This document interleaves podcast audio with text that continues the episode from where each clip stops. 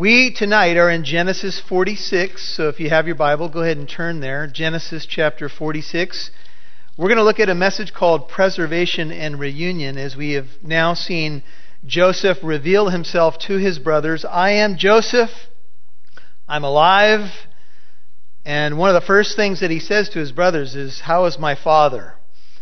And dad is going to get an update uh, as they head back with the wagons from Egypt and you know, uh, the blessings of Pharaoh. They're going to head back and share with dad that Joseph is alive and he still lives. And for the last 22 years, if you can imagine as a parent, as a father, having 22 years where you uh, had not seen your boy, you thought he was dead, you thought he was gone, and you found out that he lives. Now we find from the biblical record that uh, Jacob at this point is 130 years old. So traveling is probably not at the top of his list, but he is told that um, his son is alive. He is the viceroy of Egypt, and that he wants to really see his dad. So they're about to pack the wagons and head back, and we're going to get into a little bit of Jacob's odyssey now as he is going to cross the border of the promised land for the first time in his life. He's going to leave Canaan and head to see his lost son that is actually alive. Let's pray. Father, thank you for the drama of the Bible.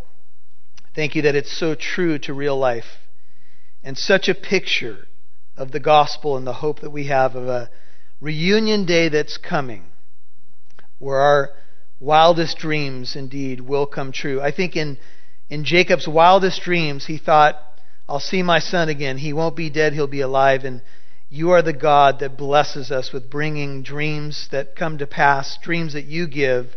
You gave Joseph a couple of dreams, they came to pass. Uh, the brothers did bow down. And now you will give him the desire of his heart as he gets to see his dad again. I know for many of us in this room tonight, that may have been a desire of our hearts that. Uh, there would be a reunion, or maybe for some there's still hope of a reunion day that could come. But for us as Christians, there's hope of a future reunion day when we will see each other and know each other even as we are known. We look forward to that day, Lord, and we pray that whatever you want to say to us tonight, you would speak to us. Your servants are listening, so speak to us and give us ears to hear and a heart to respond to your word. In Jesus' name I pray. Amen. All right, we're in Genesis 46, verse 1. So Israel set out. Now, he was told about the fact that Joseph is alive. He's told that he needs to go see his son. And so Israel, which is the new name of Jacob, remember, Jacob was a conniver, and his name literally meant heel catcher. And when he was born, he grabbed onto the heel of his brother. Remember that? Kind of a picture of his whole life. But he was renamed Israel, and I told you that the name of Israel, I'm pretty convinced that the name of Israel is best defined as God prevails. Some people say it means governed by God, and that may well be. But I think it's pretty safe to say that it has a meaning like God prevails. And so Israel set out, and God was prevailing over this whole story with all that he had. And he came to Beersheba, and he offered sacrifices to God, to the God of his father Isaac. Now remember, we have the patriarchs are Abraham, Isaac, and then Jacob. Eventually, from Jacob comes the 12 tribes of Israel. This is the story of the Bible that we really need to understand. And here is Jacob. He's been renamed Israel, and now he's going to set out for Egypt. Egypt will be the place where Israel actually grows into an incredible nation. At this point, we're going to learn that they are only 70 to 75 people. And it's about 215 years ago that God first spoke to Abram, and Abram left Ur of the Chaldees. He left paganism and idolatry to follow the true God. It's been 215 years, and they've only grown from one man, or if you want to include Sarai, a man and a woman, to 70 to 75. I'll tell you the difference in those numbers in a second in 215 years. In 430 years in Egypt, they will leave Egypt, get this, with 600,000 foot soldiers, plus women and children. in about double the time, they will grow to about 2 million people. And they will grow in a pagan nation in the land of Egypt. Sometimes we wonder, where's the best places we can grow? Right? Where can I flourish the best? I always like to flourish where I'm most comfortable. Amen? Like, I, am good. I'll grow right here, Lord. I, I, I like it right here. But you know what? Our greatest growth doesn't always happen behind the walls of the church. Have you noticed? For a lot of us, this is kind of our Canaan. This is our little place of comfort, right? We even have our seats marked out. Any of you have a seat? I, I heard a, a guy and he was saying that um, he was a public school teacher and God had really given him a heart for kids. And he said that he had this method, and what he would do is he would say, Okay, in my class, I don't assign seating. What I do is I let you pick your seat. And tomorrow, if you come back and you want to sit somewhere else, that's fine with me. And the kids are like, oh, Mr. So and so is so cool. You can sit wherever you want in his class. So day one, they come and they kind of scope out their seat. On day two, they would move around. He said after day two, they would never move again. He said people are such creatures of habits that these students would find the desk on day two and they would never move again. And that's pretty much how we are. You really get challenged when you come in on a Sunday morning and someone sits in your seat, don't you? It's a real test of the fruit of the Spirit. You kind of almost silently say to them, Do you not know who I am? this is my seat. Oh, no, it's not. Anyway. So, Israel set out with all that he had. He came to Beersheba. Um, some of you are familiar with the phrase from Dan to Beersheba. And here's where this comes from. Dan is the northernmost part of Israel. For those of you who are going to go to Israel with us, Dan is on the Syrian border. In fact, you get a chance if we kind of retrace the steps that we took at our last trip, which was 10 years ago, that there's basically a rickety fence between you and the Syrian. And uh, they'll they'll point out buildings and what's there, but I'm not going to ruin the surprise for you. But anyway, Dan is the uppermost northern part where you head into Syria. Beersheba is the last outpost before you cross the desert to Egypt. And so this is where he comes. He is moving south. Remember, he's moving from Canaan, which is modern Israel, down south to Egypt, right? So he's never left the promised land to my knowledge of Scripture. And he comes to Beersheba. And notice what he does. He offers, his, he offers sacrifices to God. Sacrifices are plural there. To the God of his father Isaac. Now, he's heading out everything that he has, and he's leaving the promised land. And I would imagine that as someone who's 130 and pretty set in your ways and pretty comfortable where you are, that you might have some questions for God, like, is this really what you want me to do? It's awesome that my son is alive.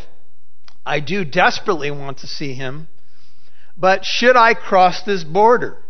Should I leave the promised land? The land that you promised to my grandpa and to my dad?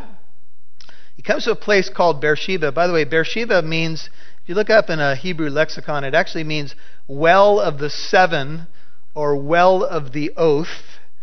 And it was there at Beersheba that Abram made an oath with, I think it was Abimelech. And uh, that's, that's recorded back in, um, ex, uh, excuse me, Genesis 21. You can write down verses 27 through 34. And there was a debate over a well. And uh, Abram, you know, expressed his concern over the well. They made a treaty together there. And it says that Abram planted a tamarisk tree, which was a symbol of fruitfulness and prosperity.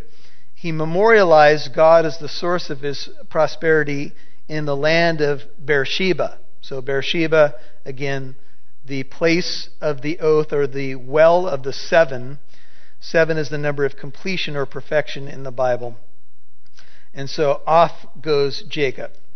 He's put everything that he has, all of his earthly possessions are on these wagons or carts that the Pharaoh has sent to him to come into Egypt. Interestingly enough, it's the Pharaoh that supplies the uh, travel accommodations to get Israel into Egypt, and ultimately it will be the Pharaoh that has to deal with the exit of Israel out of Egypt, and he will end up chasing them on chariots, remember, and then God will deal with him. So it is kind of ironic that the Pharaoh of the time brings them in. And there was a prophecy given to grandpa, to Abram. God said to Abram, this is Genesis 15:13, "Know for certain that your descendants will be strangers in a land that is not theirs, where they will be enslaved and oppressed for 400 years." Genesis 15:13. I am sure that Jacob knew about that prophecy. And so if he was putting two and two together, he may have been thinking, should we go into this land? Should I lead this young nation of only 70 or 75 people into this foreign land? What is in this foreign land? Paganism, a pharaoh, a very powerful nation, a polytheistic nation, a place where my family could be corrupted, where my sons may end up being corrupted or even intermarrying with these people, or at least, at least the grandsons would. And so Beersheba becomes a significant stopping point where sacrifices are offered to God. Uh, some scholars believe that the sacrifices here are not necessarily burnt offerings, they're more like thank offerings. God is thanking God for Joseph still being alive, and we've all kind of paused at some of those places where maybe an altar was built or we, we memorialized a place. I believe it's even in Beersheba where Isaac built an altar to God. And you know, we, we kind of do some business with God. And I think part of what Jacob was probably doing was saying, Thank you, Lord. Thank you for my son being alive, but also maybe asking God for direction. Like, should I do this? And it's always important when we get a piece of news or we have to make a major change in our lives that we seek the Lord. And we can't just assume that we do that. Sometimes, you know, we don't spend enough time in prayer over things and we can get ourselves in trouble. And so I think this is what Jacob is doing. He's offering sacrifices to God. Um, he sets out, but he, he stops here at this place of the oath or the well of the seven, and he offered sacrifices, notice plural, to the God of his father uh, Isaac. And in response, as he offered these sacrifices, God spoke to Israel. Look at verse 2 in visions, plural, of the night. And he said, with a double call, we've seen this in the life of Samuel. We see this when Saul, who became Paul, was first called Saul, Saul, why do you persecute me? Right? It's hard for you to kick against the goads. And in one of Saul's testimonies in the book of Acts, he says, Who are you, Lord? I am Jesus, whom you are persecuting. And then he says, What would you have me to do? Get up, and you'll be told what you should do. Jacob, Jacob, God says to him, he offers sacrifice, he gives thanks, he seeks the Lord, and God speaks to him. And this is a, this is a principle for us that I think we all need to hold on to because we all have these questions about when a question is before us, when we're on the verge of trying to make a big decision or maybe considering a move, what do we do? How do we know God's will? How should we navigate such things? They, they seem to be awfully gray many times in the Bible. Well, I think we can assume that Jacob was asking for direction, and God did speak to him. He said, Jacob, Jacob, he said, Here I am. Uh, this is the, the response that's often seen by people that God calls to. He calls to them, and they say, Here I am. Uh, Samuel was instructed by Eli the next time he calls you, just say, here I am. Your servant is what? Listening. Isn't that a great response? That's what we should say God, to God more. We should say to God more, Your servant is not talking, listening. Now, God likes to hear us pray, which is amazing to me. but I think He also wants us to listen. Sometimes He'll speak to your heart. Sometimes He'll prompt you. Sometimes a scripture will leap off the page. Sometimes somebody will send you an email at the proper time. There's a whole host of ways that God does speak to us, but God is going to speak to Jacob, and He's going to give him an assurance here um, that I think is important for us to see. He said, I am God, the God of your father. Look at verse 3. And he says, do not be afraid to go down to Egypt. So God gives him a direct answer. I think we can infer from verse 3 that Jacob was afraid, that Jacob was asking questions, and God answered the question on his heart. Don't be afraid to go down to Egypt. Would you turn in your Bible to Isaiah 43? I want to show you a beautiful section that should encourage us all. God has got a detail, He knows our name. He knows He's named all the stars, even in the Milky Way galaxy alone, there's something between like 200 to 400 billion stars just in our galaxy alone. Did you hear that? 200 to 400 billion stars just in our galaxy alone, and God calls them all by name. And He knows your name, and He knows my name. And He says in Isaiah 43, a little later after He talks about the stars in Isaiah 40, He says, 43 1, But now, thus says the Lord your Creator, O Jacob, Isaiah 43 1. I'm the one that started this whole thing with the nation. This is much later, way after Jacob's life has ended. He says, Thus says the Lord, your creator, O Jacob, Isaiah 43 1, and he who formed you, O Israel. Do not fear. I have redeemed you. I have called you by name. You are mine. Some of you need to mark that. When you pass through the waters, I will be with you. Through the rivers, they will not overflow you. When you walk through the fire, you will not be scorched, nor will the flame burn you. For I am the Lord your God, the Holy One of Israel, your Savior. I have given Egypt as your ransom, Cush and Seba in your place. Since you are precious in my sight, since you are honored and I love you, I will give other men in your place and other peoples in exchange for your life. Do not fear, for I am with you. I will bring your offspring from the east and gather you from the west. Don't be afraid. I do want you to go to this place. The bigger uh, lesson here, if you turn back to Genesis 46, is that God was in control. God was the one putting all these things together. It wasn't you that sent me here. Joseph said to his brothers, It was God. It was God. Four times, remember? It was God. It was God. God is sovereign, God is providential. James Montgomery Boice, who's gone home to be with the Lord, says, God is always more eager to answer than we are to ask. He is always more eager to guide than we are to follow. One more time.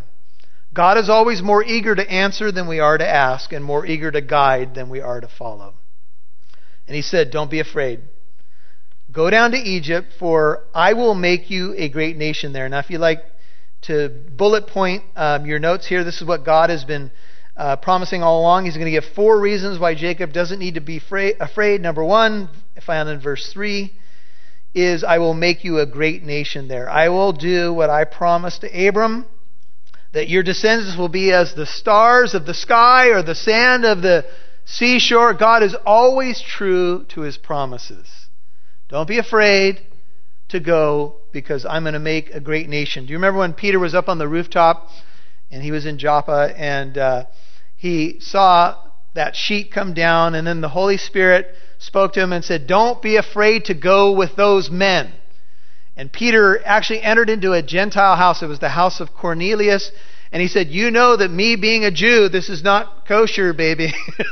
right? This is not cool for me to enter a Gentile dwelling, but God has taught me not to despise or look down on, on people. And uh, he was assured by God, You go ahead and go. Reason number two is found in verse 4, Genesis 46 4. I will go down with you to Egypt. You can go because I'm going to make you a great nation there, the nation of Israel indeed. And you can go because I'm going with you. Moses said in Exodus 33, verse 15, If your presence doesn't go with us, then don't lead us up from here, Lord. You know, I've come to a point in my Christian life where this is, this is a prayer, whether I always state it or not, this is my heart. Lord, if you're not going to be there or you're not leading, then please keep me from doing anything dumb. Keep me from doing anything stupid. Keep me from getting ahead of you. Keep me from lagging behind you. If you don't go, Moses says, I don't want to go. It's in that same chapter that Moses says, Lord, show me your glory. Show me your glory. The third reason that he could trust in the Lord's promises here and he could go to Egypt Look at verse 4. He says, I will also surely bring you up again. I will surely bring you up again. Bring you up where? I think to the promised land. And this was not just a prophecy about the people. Israel would come to the land of Canaan through the deliverance of Moses, but who was the one that ultimately led them into the promised land? Joshua. Moses brought them to the border of the promised land, but it was Joshua, who's the Hebrew form of the Greek name Jesus, who brings them into the promised land, right? And even that was quite a battle. But this prophecy also applied directly to Jacob because Jacob Jacob's bones would be carried back to the promised land. You could write down uh, Genesis 50, verses 13 and 14, where they bury uh, Jacob in the family plot. And by the way, when Jacob leaves Canaan to go to Egypt, and the family will be there for some 400 plus years, the only land they own in Canaan, in Israel, is the burial plot of their family. They don't own another inch of land. Isn't that amazing? They have the promises of God, and the promises of God are yes and amen, right? But they don't really own any land except for a little cemetery. And that's what's going on. The fourth reason, and this has had to be incredible for uh, Jacob to hear at Beer- Beersheba. the Lord adds, Joseph's own hand will close your eyes. You know, he thought Joseph was dead. And for him to hear that when you leave this planet, the son that you thought you lost is going to close your eyes in death. Can you imagine what that meant to his heart? Now, look, I know we have a, a room of people who are mixed in age here. I don't know how much of you spend time thinking about a deathbed experience and how you might depart this planet. But you know what? To imagine that this son that he thought he had lost would close his eyes in death was amazing. And by the way, when Jacob finally arrives and has this great reunion with Joseph, do you know that Jacob ends up living 17 more years? He gets to spend 17 years with the son that he thought he lost.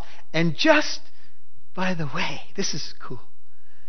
Joseph was 17 when he was sold into slavery. And I was thinking, you know, the Lord says, I will restore to you the years that the locust has eaten. And I think it's a beautiful thing just to contemplate. You know, Jacob had spent a lot of time saying, My gray hairs are going to go down to Sheol and sorrow. It seems like every time you hear a record of Jacob speaking after Joseph was sold into slavery, but he thought he was dead, he's always talking about death. I'm going down to the grave with my gray hairs and all. Anybody speak like this? Anybody in your family talk that way? You know, I'm going down. Some of us, I've earned every one of these gray hairs, baby. going down to Sheol with them. Well, don't take any of us with you, right? So Jacob arose from Beersheba, verse 5, and the sons of Israel carried their father Jacob and their little ones and their wives in the wagons which Pharaoh had sent to carry him. I was, I'm wondering, you know, how Jacob's heart must have leapt when he thought, you know what? I'm going to see this boy again, and I'm going to see his face before I exit this planet.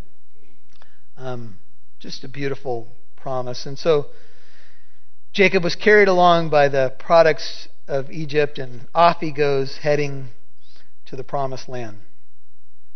It seems that verse 5, verse 5 confirms that Jacob was looking for a direct answer from God. Jacob arose from Beersheba, Beersheba and he took off. He received it and arose from Beersheba to go down to Egypt. This was a major change, but God was leading and going with him.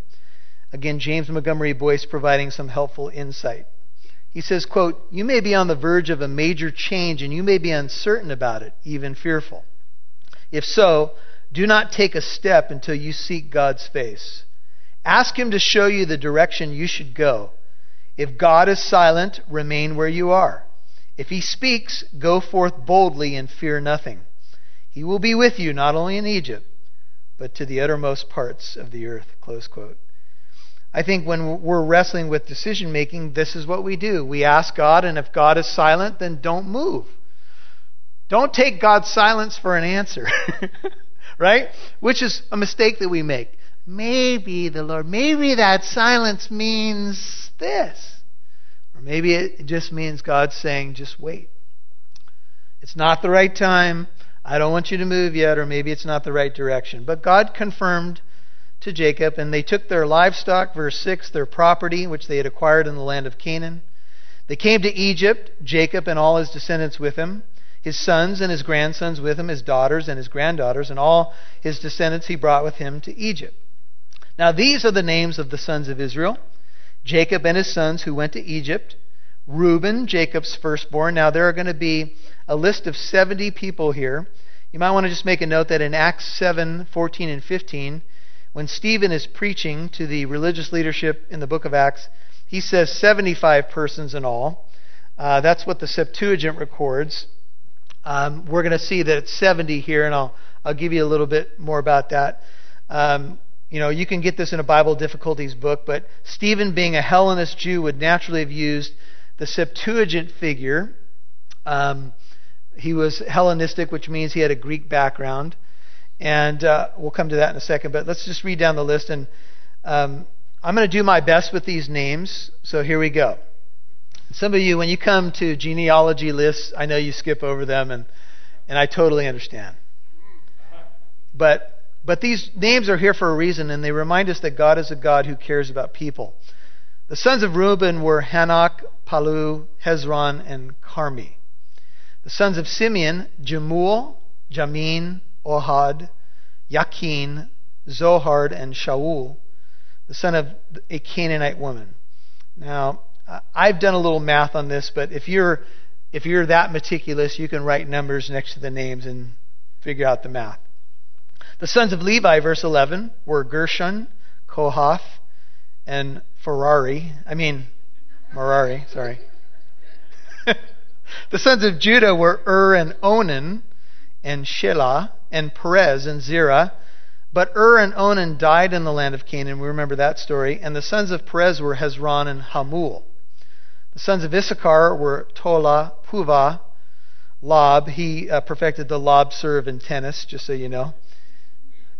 Sorry. Shimron.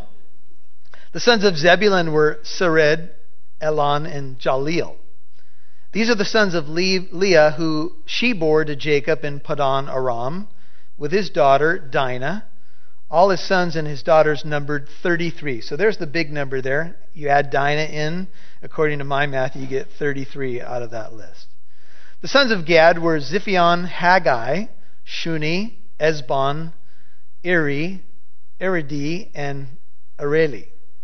The sons of Asher were Imnah and Ishba, Ishvi, Beriah, and their sister Sarah. The sons of Beriah were Heber and Malchiel. These are the sons of Zilpah, whom Laban gave to his daughter Leah. She bore to Jacob. These 16 persons. So there's the big number again 33, 16. The sons of Jacob's wife, Rachel, that was his true love, were Joseph and Benjamin, and we can see how important both of them were to Jacob. Verse 20 Now to Joseph in the land of Egypt were born Manasseh and Ephraim. Uh, these names mean uh, God has allowed me to forget and to be fruitful, even though God, you know, truly Jacob still had, uh, Joseph still had on his heart to be with his father again and to have a reunion. But these are the ones that were born to the wife that he had received from the Pharaoh Asenath, the daughter of Potipherah, priest of On, bore to him. The sons of Benjamin were Bela and Becher, Eshbel, Gera, Naaman, Ahi, and Rosh, Mupim and Hupim, and Ard. I was going to make a Muppet joke there, but I thought it would be in poor taste. The sons of Rachel, who were born to Jacob, that was the sister, um, were 14 persons in all. Uh, the sons of Dan, were Husham. The sons of Naphtali were Jaziel. Uh, I don't know where, if this is where Gun comes from, but Guni, Jezer, Shillam. These are the sons of Bilhah, whom Laban gave to his daughter Rachel, and she bore these to Jacob. There were seven persons in all. All the persons belonging to Jacob who came to Egypt, his direct descendants, not including the wives of Jacob's sons, were 66 persons in all. And the sons of Joseph who were born to him in Egypt were two. All the persons of the house of Jacob who came to Egypt were 70. So there's the, the number. Now he sent to he sent Judah before him to Joseph to point out the way before him, before him to Goshen. He was kind of like the scout. I think it's beautiful that Judah rode as the scout, pointing the way. Jesus comes from the tribe of Judah, and Judah was a changed man, and they came into the land of Goshen, which was very rich land. Now I'm just going to read a note here uh, about the 70 to 75. Um, in the the verse and let me go back to see where I put my footnote here, where it says in verse 27 uh, to Joseph, there were born to him in Egypt were two. The Septuagint has nine. So that's how you get from the 66 to the 75. From my notes, nine persons in the Septuagint, the Greek translation of the Hebrew Old Testament, includes nine descendants of Joseph rather than just two, thus getting from 66 to 75. These could have been younger sons of Joseph, but probably were the sons of Manasseh and Ephraim, that is, Joseph's grandsons, who would not have been born at the time of Jacob's migration to Egypt, but would have been by the time of Jacob's death 17 years later. And if you want to get into the details of this a little bit more, I would recommend the. Uh, it's a book called Bible Difficulties, and you can look at the math and see how that all gets worked out. But notice uh, Judah rides as scouts. He guides the way to Goshen, and Joseph prepared his chariot. So now, remember, the family has, has have they're now moving to Egypt, and Joseph's getting ready for this great reunion day. Man, he's had a he's had a lot of emotion, right, to deal with. The brothers coming back and forth, and now dad's on his way. And he prepared his chariot. The idea of preparation here is you know, an official chariot, probably with servants and everything. Remember, he said, Go tell dad how God has elevated me to this great position in Egypt. Tell him how God is blessed. And they tried to describe it, and they showed some of the fruits of the land, but now Joseph's getting ready for this big moment. He hasn't seen his father in 22 years. And oftentimes when he interacts with the brothers, he said he would say things like this while hiding his identity before he revealed himself. He would say, "How is your aged father? Is your aged father still alive?" He would ask about the father and about the younger brother. Why did he ask? Because even though God had given him children in Egypt and God had made him forget and made him fruitful, he didn't forget. And it just reminds me how important a father son relationship is and how important a father daughter relationship is. You know, in our society, it kind of gets pushed to the side, or there's a mockery today of the family and the role of the father in the family. But for Joseph, no matter the, the great things that God had done for him and the place he had elevated to, I mean, he could say, My, father? He's just an old shepherd. He's nothing. I'm the viceroy of Egypt. I mean, we, we've had some children perhaps in, in our modern age, they grow up and they kind of almost despise their parents because their parents aren't quite at the level of sophistication they are. Oh, old Jacob's just, you know, he's just this old uh, shepherd back in that land. Look at what I am today. And there's a dishonoring of parents. That should never be, and it wasn't true of Joseph. Joseph longed to be with his father again. He longed to be with his dad. Look, even if you get mixed signals from your teenagers and young adults, keep plowing through because they need you. They need your influence, they need your example. They need you to be honest even when you fail. They need your presence in their lives. Joseph needed his father. That's why he asked about him, because he cared. I think he imagined this reunion day as much as his father did. And, you know, we've had stories, uh, pretty heartwarming stories about sometimes people find a lost parent, and, you know, you'll watch a TV show where, you know, they're reconciled or they're brought back together. Have you ever seen those ones where they'll uh, bring a military person off the battlefield and surprise the family? Man, it's just a heartwarming, overwhelming emotional experience. And I know some of you are here and you don't have a chance for that again, or there's been a really bad experience with a parent. And uh, all I can say is, in those cases, and I've lived that personally, um, a father that I didn't see for 30 something years, and then found out he died on the internet on one of those ancestry websites. No chance for reconciliation. Have no idea if he's in heaven or hell. Don't know. No chance this side of heaven to know that. But I learned some things as a Christian. One is I began to watch godly men that I did respect in the church to try to model my own family after, not to repeat the mistakes of my father. And then I learned in the Bible that God is the father of the fatherless and the defender of widows.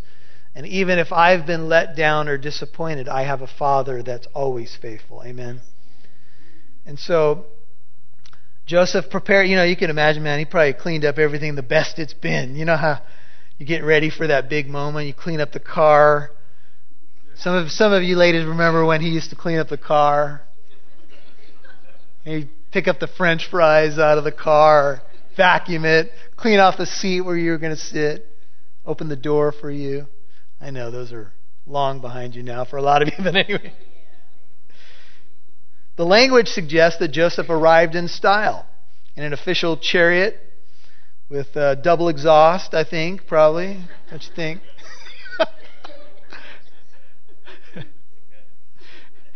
a Hemi in it.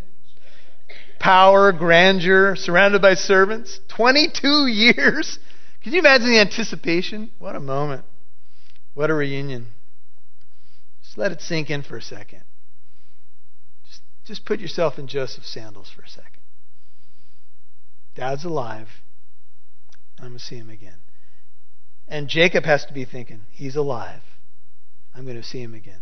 There's no way to fully prepare for such a moment, but he prepared his chariot. He went up to Goshen to meet his father Israel. And as soon as he appeared before him, now you could imagine he might trying to play it cool a little bit. Take a look. See my chariot, right? But look at this.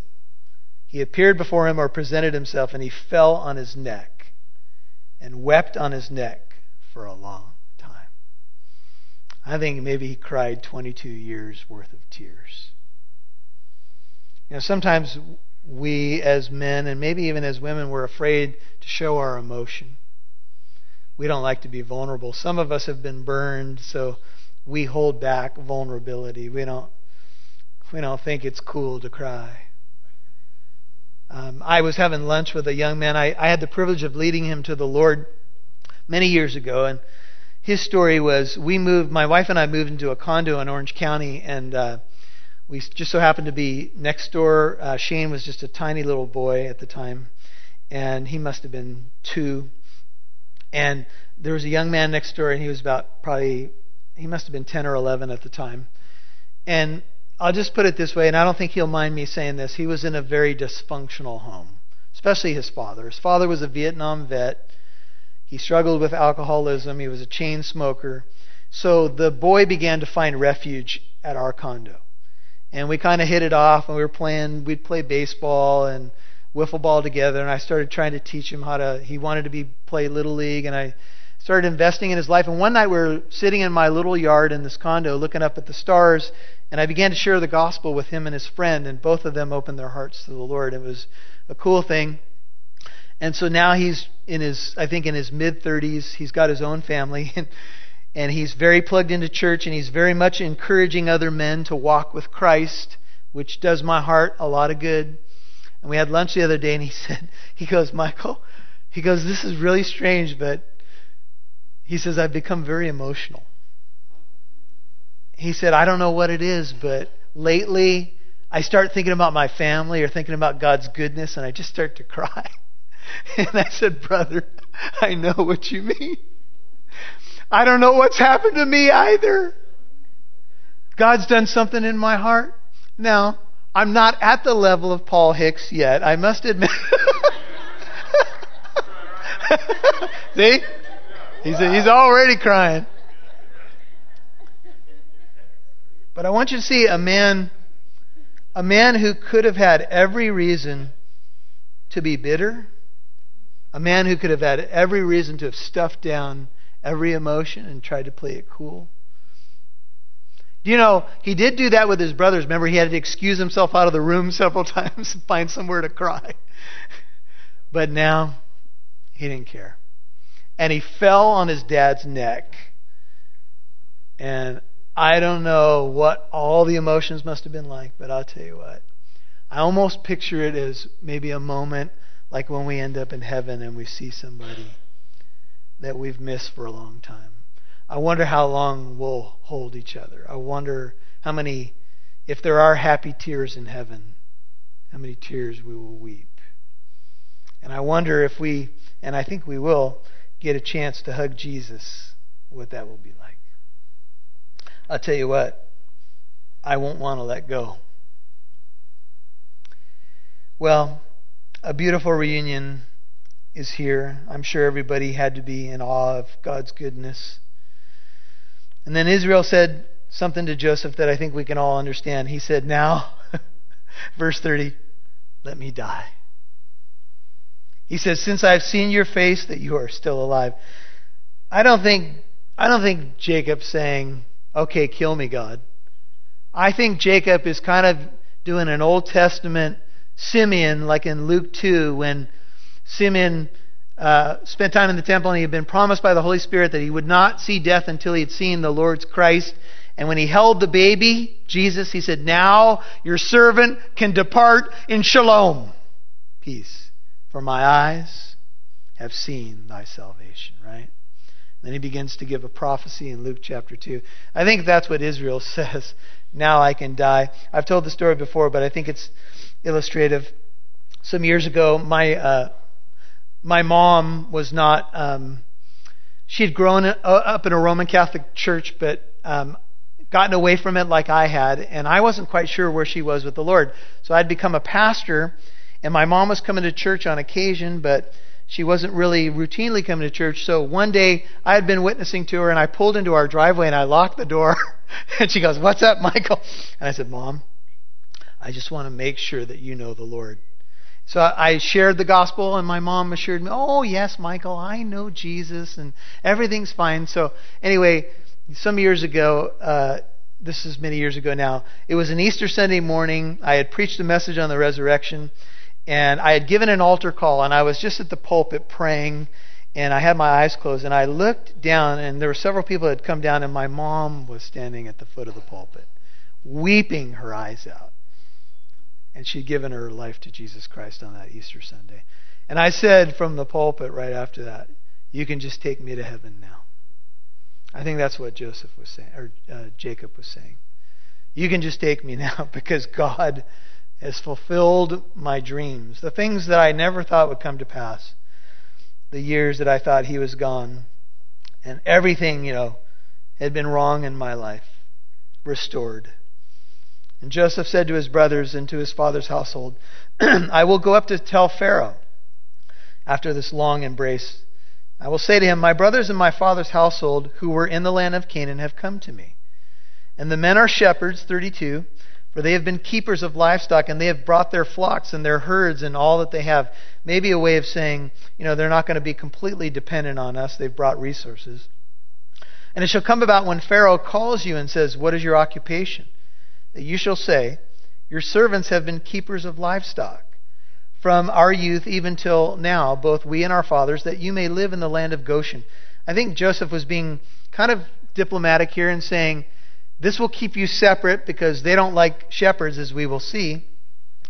That you may live in the land of Goshen, for every shepherd is loathsome to the Egyptians. Now, you remember when the brothers got there and Joseph had not revealed himself, they wouldn't eat with the Hebrews, remember? Maybe it had something to do with their religious viewpoint, but they especially looked down on shepherds and they loathed them but the good news here is that God would even use that because it would keep Israel distinct from the Egyptians. So it would make the Egyptians not want to really be with them or intermingle with them. They thought it, was going to defile them, and it allowed Israel to retain and even hone their national heritage and identity. So it was part of God's plan all along. Even the shepherd part was part of what God used to keep their identity pure, to keep the Hebrew lines pure, so that Israel could grow to this nation of some 2 million people who finally exited uh, Egypt in the Exodus. God indeed restored the years that the locusts had, had eaten. I'd like you to turn to Isaiah 25. We're going to finish there. And I do want to remind you that the big picture of this is about us. I've been saying that as we go through um, Genesis, Isaiah 25, our last scripture of the night. And here's why. Because remember, what, what did God do? He did all of this to preserve life. We see that over and over again. God this, did this to preserve life, to preserve life. Why? Because the line, why did God care so much about Israel? He, he loved them. Certainly. He had chosen them. But from Israel would come who? The Messiah. And God was concerned about preserving the line because eventually from Abraham and Isaac and Jacob, and from this line that would go then through David, and even from the line of the tribe of Judah, would come this one who would be our ultimate rescue, our ultimate exodus, our ultimate deliverer. And God says in Isaiah 25, look at verse uh, 7. And on this mountain he will swallow up the covering which is over all peoples even the veil which is stretched over all nations, Isaiah 25 8. He will swallow up death for all time, and the Lord God will wipe tears away from all faces. And he will remove the reproach of his people from all the earth, for the Lord has spoken. And it will be said in that day, Behold, this is our God, whom we have waited, for whom we have waited, that he might save us. This is the Lord for whom we have waited. Let us rejoice and be glad in his salvation. Father, we are grateful for your word tonight. Your word is a lamp to our feet and a light to our path. Thank you for the shadow that Joseph cast of the Messiah and a great reunion day that's coming, the preserver of life that will lead us to a reunion day when we will all be together. We will see your face. You will wipe away tears from all faces. Thank you so much for what you've supplied for us. You are the giver of life. Jesus, you said that the thief comes only to steal, kill, and destroy. I came that they might have life and have it to the full. You are the preserver of life. You are our salvation, our rescue, our hope. And I pray that for each precious soul that you've drawn to this place tonight, for anyone who doesn't know you tonight, that they would reach out and say, Jesus, save me. If it's you tonight, if you maybe you're backslidden, maybe you're a prodigal, maybe you have gotten away from your walk with Jesus, maybe you've never met him before, tonight can be your night. Something simple yet very profound needs to take place. You need to trust him and him alone for your salvation, not your good works, not your performance but his finished work on the cross and his resurrection. It's something like this. If you want to pray it, and I would encourage you to pray it right now because you don't even know if you have tomorrow. Pray it right now. Lord Jesus, come into my life. Thank you that you died on that cross for me, shed your blood, took my punishment and my shame, and rose from the dead to defeat my mortal enemy, death itself. Thank you that I have hope in you. I repent of my sin.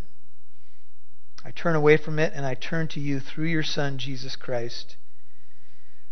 Be my Lord and be my Savior. Forgive me of all my mistakes, all my sins, all my trespasses, all the things I should have done and failed to do. All the times I thought wrongly, I did wrongly, I spoke wrongly. Cleanse me Lord, thank you that you are faithful to cleanse us from all sin, to present us before the Father faultless with exceeding joy. We just want to say we love you tonight. And I pray that what every person in this room may need tonight a touch from you, an encouragement, whatever you want them to think about, scriptures that you want them to consider and ponder, whatever they need to meditate on that was from you tonight, let them remember that Whatever is not profitable, let them quickly forget it. But we want to just say we love you and we thank you for your word and your faithfulness to your church, to your bride. Thank you for coming to save us. Let us live for your glory, we pray in Jesus' name. Amen.